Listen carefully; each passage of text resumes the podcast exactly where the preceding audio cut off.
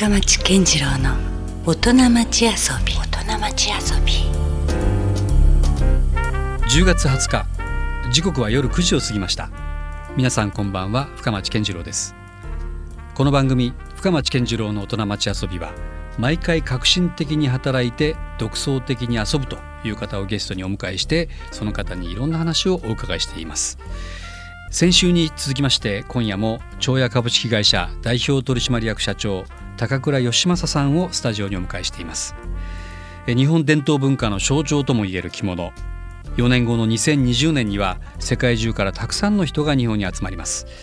その中で高倉さんは呉服店の店主として着物業界全体に新しい風を吹かせたいと、えー、日本の伝統文化である着物の本当の力を皆さんにしていただきたい。そして世界中の人を2020年おもてなししたいとそんな思いを持って着物プロジェクトを指導させていらっしゃいます。着物を制作するにあたって全国を駆け巡っているわけですから当然お忙しい日々をお過ごしでいらっしゃると思います。そんな中で生まれた休日を一体どんな風に過ごしているのでしょうか。今夜はそんな高倉社長が持つ遊びの部分にもフォーカスしていきましょう。さあまあ今週もね高倉さんにお話をいろいろお伺いしていきたいと思います。ありがとうございます、はい、はい、あのー、まあもちろんねその着物屋さんというまずあのお仕事があってその中でまあそれこそミスジャポンであったりまああの先週もたっぷり話を聞いた着物プロジェクトっていうのがねかなり本格化してい。るということで、かなりお忙しそうですけれども休みとかはあります？うんとですね、うん、まあぶっちゃけて言うとないですね。なかなかね普通のお仕事でもですね、うん、なかなか僕自身は、うん、あのまあ、お休みの日を使って、うん。普段できないその仕事の一部をやってみたりとか、まあ、例えば40になるまではですよ、はい、例えばあの私青年会議所とかも入ってたので、まあ、そういう授業と並行で仕事をしてきたりとかっていうのがあったので、なんとなく休みっていうのは、まあ、自分でここを休むと決めて気分転換に何かをするとか、うん、言ってもまだほらお子さんとかちょっとちっちゃかったりするじゃないですか、まあ、プライベートなこと言うとまだ小さい子供もいまして。ねなかなかそっちから不満が勃発してませんか？え勃発はもう慣れましたけどね。まあでもやっぱりそのがいないみたいな、ね。あのまあそういう意味では少し一般的に言ういい父親ではないんだろうなとは思ってはいますけども、うん、まあでも背中は見てるでしょうしね。お父さんがサボってるわけじゃないのっていうのはもう重々分かってるでしょうしね子供たちも、ね、まああの理解はしてくれてるだろうと思うのと、うん、まあある意味その応援もしてくれてるんだろうっていうのもあの思ってますけどね、はい、あくまで私がそう思ってるんですけど。なんかあります？意識してることって休みの日だったらね、えっと、こういうなことしたいとか、うん、やっぱり気分を変えるのに、僕はやっぱ映画って昔から好きで、はい、で映画はできるだけ見ようかなと思ってます、なるほどそうですね。若い時は結構あの感動系とか好きでしたけど、思考変わってきましたか？その辺あのですね、もう映画館で僕結構泣いちゃうのであそうなんですか。映画館に行ってまで泣くよりは、もう映画館出てきたら今度なんか胸張って出てくれるような 非常に分かりやすい映画を最近は見るようにしましたかね。力がパワーみなぎってくるようなそうですね。例えばそれでいうとどんな映画？えもう一昔前だったらやっぱ「マトリックス」とか。ああなるほど。エンターテインメントのマネ系は好きでしたし、うん、えっとまあ僕「シン・ゴジラ」ももちろん見て。なるほど。もうあれなんか逆に、うん、あ確かに日本はこういうふうな感じでものが決まるよなとかっていうのも、うん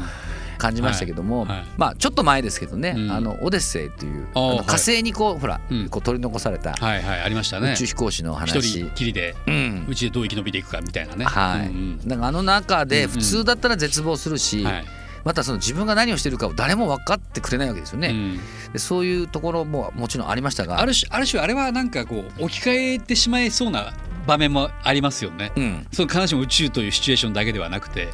今の自分がね、うん、やっぱどっか下手すると孤立してたりとか、うん、なんかそういうところでなんかねちょっと感情移入したりとかっていう場合もありますよね。はい、あの映画の中、まあ、ご覧になった方もいらっしゃると思うんですけど、はい、あの映画の中で、えっと、一人残された、まあ、マットデーモン扮する宇宙飛行士が、はい、まあ、船長が、まあ、80s の音楽が、ディスコ音楽とか好きで、最初はもう「へえもうイエー!」みたいな顔してるんですが、火星の,、まあの探査車みたいなの中に乗って、まあしょうがないからその BGM をつけると、そこでですね「スターマン」っていう曲がかかるんですねデビッド・ボーイはいはい、象徴的に使われてたイメージもありましたね、えー、あれは。でその私自身もデビッド・ボーイも大好きでしたし、でその曲だけ聴くのと、またあのシーンの中でその曲がガーンとかかってくるのっては。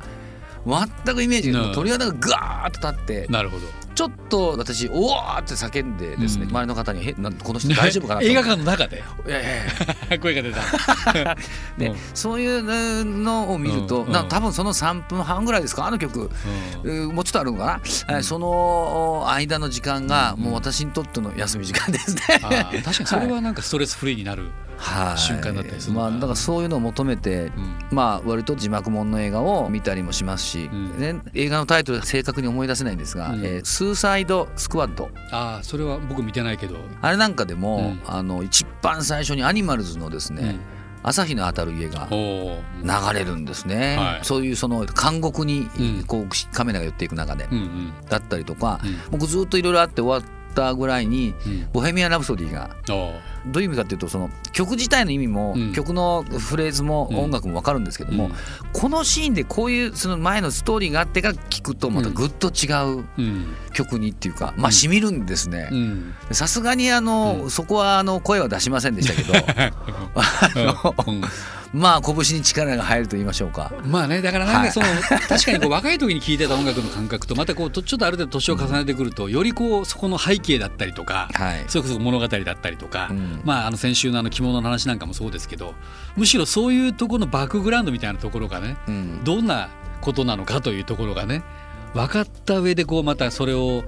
入ると全然違いますよね捉えられ方が、ね、そうですね、だからまあ私ももうあの年をばらせば48なので、うん。うんとっくに人生折り返し地点を過ぎてるのかなと思っていまして、ある意味もうこうなればやっぱ自分が好きな、えー、例えば映画だったり、その見るべきだからとかじゃなくて、で自分が好きな本だったりとか、でそういうことをする時間を、まあ、僕の中ではオフタイムしてますね。まああのはい、言い方変えれば確かにこうもう残り時間を考えていったりしますよね、うん、そうするとあんまりこうね無駄にというよりも本当よりわがままにプライベートは特にですけど、はい、自分の何かこうね好きなこととかそうなんです。そういうことちゃんと捉えとかないと、はいまあ、食べるもんとかねやっぱ気をつけなきゃいけないっていうふうになってくるじゃないですか、うん。うん、だったら余計その分その自分の好きな時間にもし使えるなれば、うん、まあ、僕の場合結構移動が今多くてですね、うん、この着物プロジェクトっていうのは、うん、あの全国作り手の方があの全国にいるんですね。なので今飛行機だったり新幹線だったり、移動する時間が長いので、まあ、その時間で本を読むのも面白くて、うんうん、でじゃあもうその今風の経済的な本とか、うんうん、まあ、その純文学っていうよりは、うんうん、あの私あの昔あのやっぱり銀行員だったもんですから、うん、例えばその金融系の、うん、まあ、ちょっとしたこうノンフィクション的な？ノンフィクション的な、あのものとか、読んでみてなんかこうおおそうか、こんな悪いことするのかみたいな。とかまああそういう中にもこういうその考え方もあるのかとか、まあなんかその中の主人公に自分をこう勝手に置き換えて、うん。その楽しんでみたりとか、そんな、まあ、好きなことを、うえ出してもらうのがまあ僕にとっての休みなんでしょうかね。なるほどね はい、まああのね、いろいろ話をずっと、まあ、先ほどはちょっとプライベートの話もお伺いしてましたけどもこれどうなんですかね？もうちょっと前からねあのもうちょっと改めて聞きたかったのが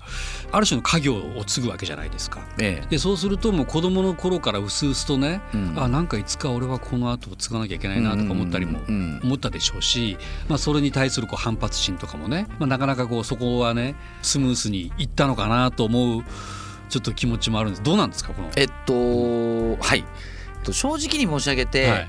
2つの心がずっと揺れ動いてましたね。うん、一つはその長屋なら長屋、はい、まあ、呉服屋なら呉服屋という仕事に関して、うん、いずれ自分が長男だし僕がやるべきだっていうその自分それと、やっぱり「It's my life」という自分、うん、僕の人生僕のもんだっていう自分が、葛藤として、そうですね。いつもその2車線、時間軸でいうと並行して走る。今もですか？それともかつて？えっとねかつてですね、でそれはあのある意味人から言わせれば、いいじゃん仕事あんだからっていう考え方もあるでしょうし、その僕のような立場の方はたくさん男性と女性問わずいらっしゃると思いますけどね。要するに継ぐということも実は大変な部分もありますし。すよだって「It's my life it's my dream」ですよだから本当はね、自分には自分の夢があったりも本当はするわけだけどもね。はい、まあ、23歳ぐらいの時に、まあ、父の病気を機にですね、あの線路が一つにならなきゃいけない時が来るわけですけども。どっちの線路に行ったところで、まあ、こればっかりはそこから道が分かれていくんですね、それまでは2車線ずっと同じに並行して走ってきた線路が、そこから大きく分かれて二度とノーポイントノーリターンを過ぎていくわけですね。で私の中ではそういう気持ちだったんです。ある意味その僕は英語を使った仕事だったりとか、まあ、当時僕本当金融機関にいたので、国際的なその舞台でそういう活躍をしてみたいとか、まあ、もうちょっと前だとそうですね。まあ例えば外交官になりたいとか、そのポジションとしてはそういうちょっとやっぱりグローバルなところに、まあ、着物とはちょっと違う、全然違うところにありましたかね。だから要するにローカルに戻ってくる、うん、地元に戻るっていうのはまあそうなんだけど、うん、まあやっぱりある意味にはちょっと告げなある意味中に帰るのか。それから着物ってだって誰がどう見てももうちょっとあれやろうみたいな。今でこそね 着物を語らせたら相当なんかねすごいんですけど、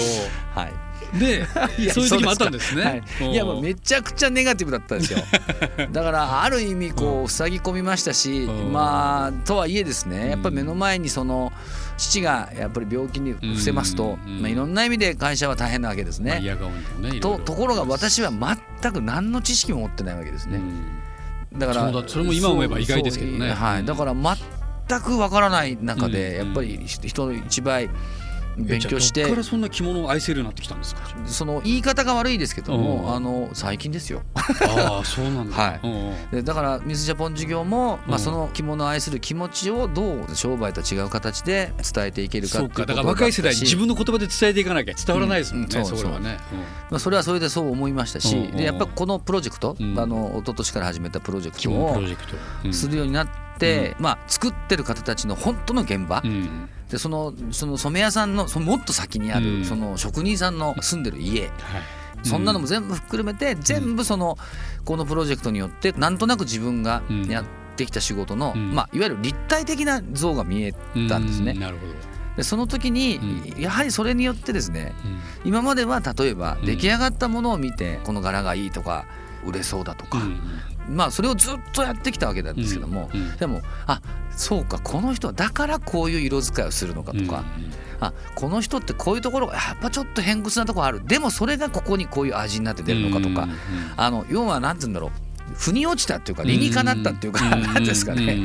自分の中ではとてもそれがあの大きく確信っていうかですねにつながって。でやはりそれによってより着物を愛する気持ちと、こういうものはもう絶対日本にどういった形であれですね、まあ、作り手とそれからそれをまた来てくださる方、評価して買ってくださる方、ある程度のそのマーケットは絶対に残さなきゃいけないと。そしてまたいいものを作る技術ですね、でそれを残さないと、まあ、着る人たちがいくら増えても、その時の時流に乗ったそのファッションで終わってしまっては、やっぱりそこにはそんなその千何百年積み上げてきて最後それじゃもったいないなと。それをまあ多くの人のどこかに、まあ、刺さるような矢を放つために公益的に、まあ、例えば世界のためにとかいうような本当にその純粋な気持ちを持ってそれに着物を活用していくっていう形がまあいいんだろうと。でちょっと話が全部脱線しましたけど、結局線路をこう分かれたって言いましたよね。で今また一つになったんですね。なるほど。今一番だって私本当に昨日はカザフスタン大使館にいたりとか、あさってはあのどこかの大使館の方と話してるとか、外国の方たちと何かのお仕事についても、うん、こんなにたくさんの国の方とコミュニケーションを取ることは、そんな立場になるなんてまあ私は25年前に捨てたつもりだったんですけど、ところがどっこい、こういうプロジェクトで熱く語る側の人間ですからね。そうなんです。いやだからねその着物ってねそのまあ まさにこう物という言葉が入ってるから、はい、まあ物なんだけれども結局そこには今高倉さんの話を集約していくとやっぱり当然なんだけど作る人がいて、うん、でそれをまあ高倉さんのように今度は伝える人がいて、うん、そして着る人がいると、うん、結局人なんですよね。そうですそうです。その着物っていうのはね。だそれがなんかすごいね、はい、今ここに来てようやくまあさっきその腑に落ちたっていう話が出ましたけど、うん、僕の中でもちょっとやっぱそういう意味では腑に落ちてきてるとこがありますね。なるほど。単なるこういう、装いとは違う、うん、だから英語で言うそのクロースとは違う、うん、そうですね。クロースという言い方もあるんだけどもファッションという言い方をすると、今度はその、まあ、いわゆるこう洋服というまた文化の話になってくるでしょ、うん、それと全く同じなんですよね。だからそこのなんかいろんな多面的な部分というかあこの着物を見てて綺麗だなというところのそのまたさらにこう先の方にとか、はい、奥の方にある、ものというものがね、うん、高倉さんの言葉からちょっと垣間見えてきますね。えー、あのやっぱりその今一番あのやりがいを感じるのはですね、うん、あの作り手の方が目が生き生きしてるんですね。うん、でその出来上がったものを例えば今日出来上がったので、うん、まあ一旦あの町屋の方に送って、まあ我々の方でこういろいろやってまたステージに持ってったりするわけですけどね、その時に皆さんが本当に喜んでこの仕事やったと。えー、もっと言うと、うん、リオのオリンピック終わったばっかしですけども、はい、自分が担当した国を一生懸命応援してたと。うんで、まあ、なりますよね。まあ、なるんですよ。うん、でやっぱりね相手のことをね知れば知るほど好きになる。なるなる。その国に携わった政策に携わった方たちは、ねうん、みんなそうらしいんですよね。でそこれまではその例えばどこかから来た仕事を受けて、はい、あの分業でやることも多いんですね、うん、だから5人なら5人10人は10人の職人さんが、うん、まあ、順番通りバトンを送っていって最後ものができるんですけども、うん、出来上がったものをですね、いや収める前にもう一回みんなで見ようなんてことはないらしいんですけど、今回みんなやっぱそれやってらっしゃるそうです。だからやっぱその自分の中にこれは俺が一生懸命やった作品なんだっていう気持ちを、多分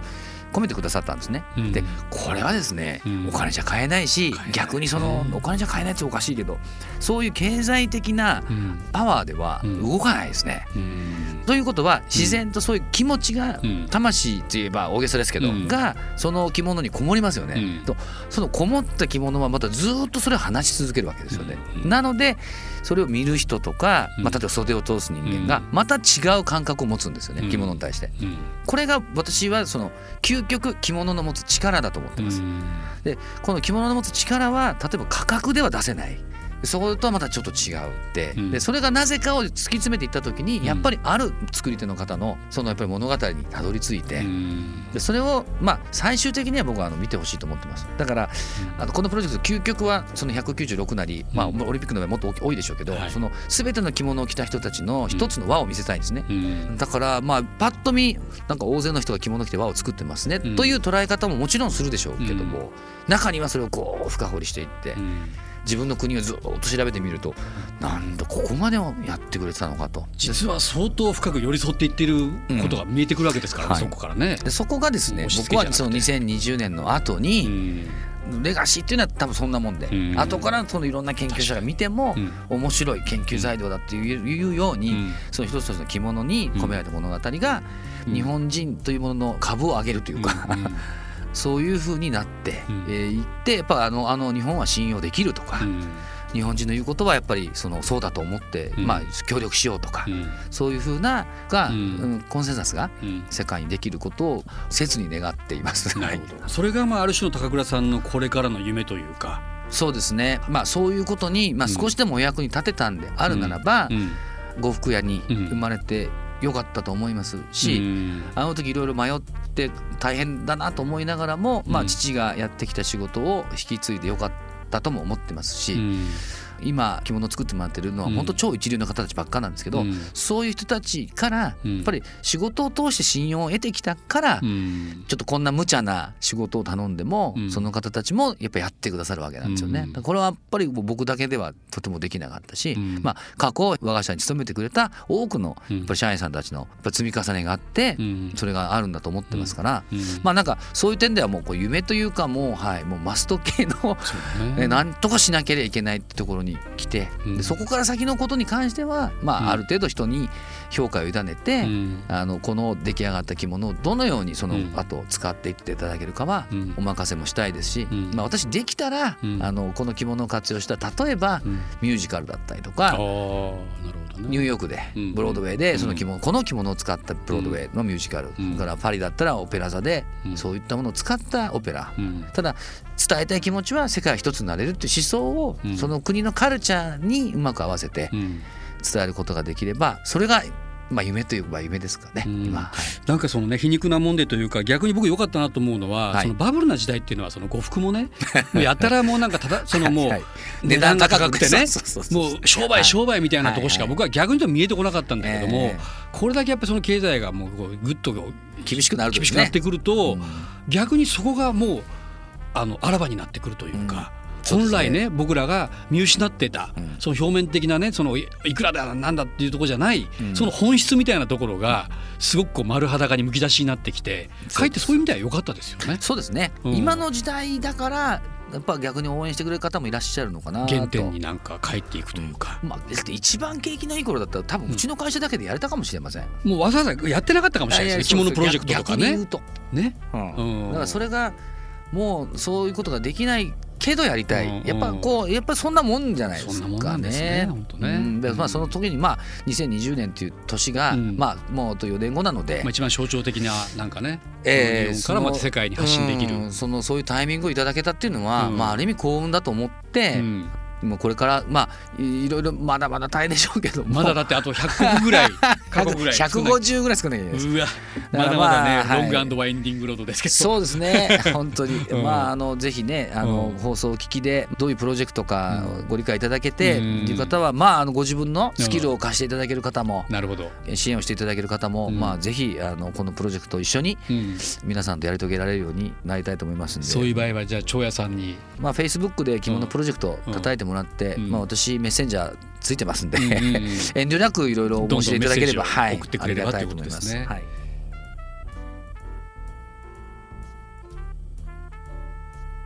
さあ着物はねもう着物と書いてものじゃないぞということは十分このね先週今週の放送で分かったと思うんですけどもそのなんか僕はね象徴的なというか、うん、久留米のね長屋さんのところに行くと着物美術館ありますよね。ねはいはいはい、あれなんかはだからその着物が、うんなんだろうある種の美術作品のようにね、うんうん、展示されていたりとかしまして、はい、広げてみて初めてこうね柄が全体が見えてくるものもあるし、はいねうん、着てる時とまた違うね着物のなんかこうデザインというか。まあおそらく2次元が3次元になる民族衣装って多分着物だけなんですよね。やっぱそこもね。はい、でこれはねデザインする上では非常に難しい、うん、でも逆に言うと2通りの味わい方があって。うん面白いと思ってますね。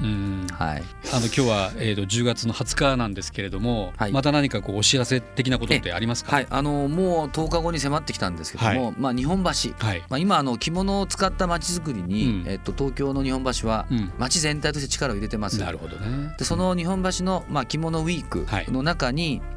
10月30日着物、まあ、サローネというですね、うん、あのこれイベントがあってまして、はい、その3日間の最終日、うん、10月30日は私たち着物プロジェクトが1日ステージを、うん、あのやらせていただくことになっているんです。なるほど。でここが、えー、まあ50か国の、まあ、着物の制作発表会でもあるんですが、うん、実は福岡にあるアトリエブラボーさんに実はあの「世界はきっと一つになれる」っていうテーマで大きな絵を描いていただきまして。当日はそのそれをあの飾らせていただきます。うん、そで、ね、そしてあのまあ、世界はきっと一つになれるっていうテーマで、うん、まあ、あの今楽曲も作ってみようと思ってるんですね、うん、ですから、まあ、いわゆる目に飛び込んでくる絵とそれから音楽と、うん、そしてそのそれぞれの国の着物たちで「イマジン・ワン・ワールド」っていうのが何かっていうのをお届けする舞台を日本橋のあの三井ホールで予定してます。で今14時もしくは16時。それは入場はなんか？はいあの一応入場料2000円頂戴して会場費とか、はい、そういったものに当てさせていただきたいと思ってるんですけども、あのまあ、そのことに関しては、えー、チケットピアですね。で販売しておりますので、はい、えー、よければ東京にいらっしゃる方に声をかけていただいて。あの満席になるように、うん、我々も記念しておりますので、なるほど。はい、それに向けてちょっと告知をもう一回言いますね。10月30日日曜日、うんはい、えー、14時かもしくは16時、はい、どちらかのステージで、うん、日本橋のコレド室町っていうところにあります、三井ホールで、うんえー、イマジンワールド着物ショーというものを行いますので、ご覧いただきたいなと思ってます。はい、なるほどね。もうもはや今やもう久留米代表でも福岡代表でもなくて日本代表のね、いやいやいやそういうまあ着物は世界届けようというそういうね、はい、えー、今夜は久留米市にあります長屋株式会社代表取締役社長高倉義正さんに2週にわたってお越しいただきました。ということでまだまだもう先は長いですね。はい。しかしあのまああの僕も応援してますし、ありがとうございます。はい。ぜひその東京オリンピックではね見たいですね。うん、まあこの着物が、ね、僕は何とも言えない立場ですが、そうしたいです。ね、はい、そうあるようにまあ僕も願ってますので、またぜひそのいつかそのご報告も兼ねてそうですねお迎えできるように。はい、よろしくお願いします。よろしくお願いします、はい。ありがとうございました。ということで高倉義正さんでした。ありがとうございました。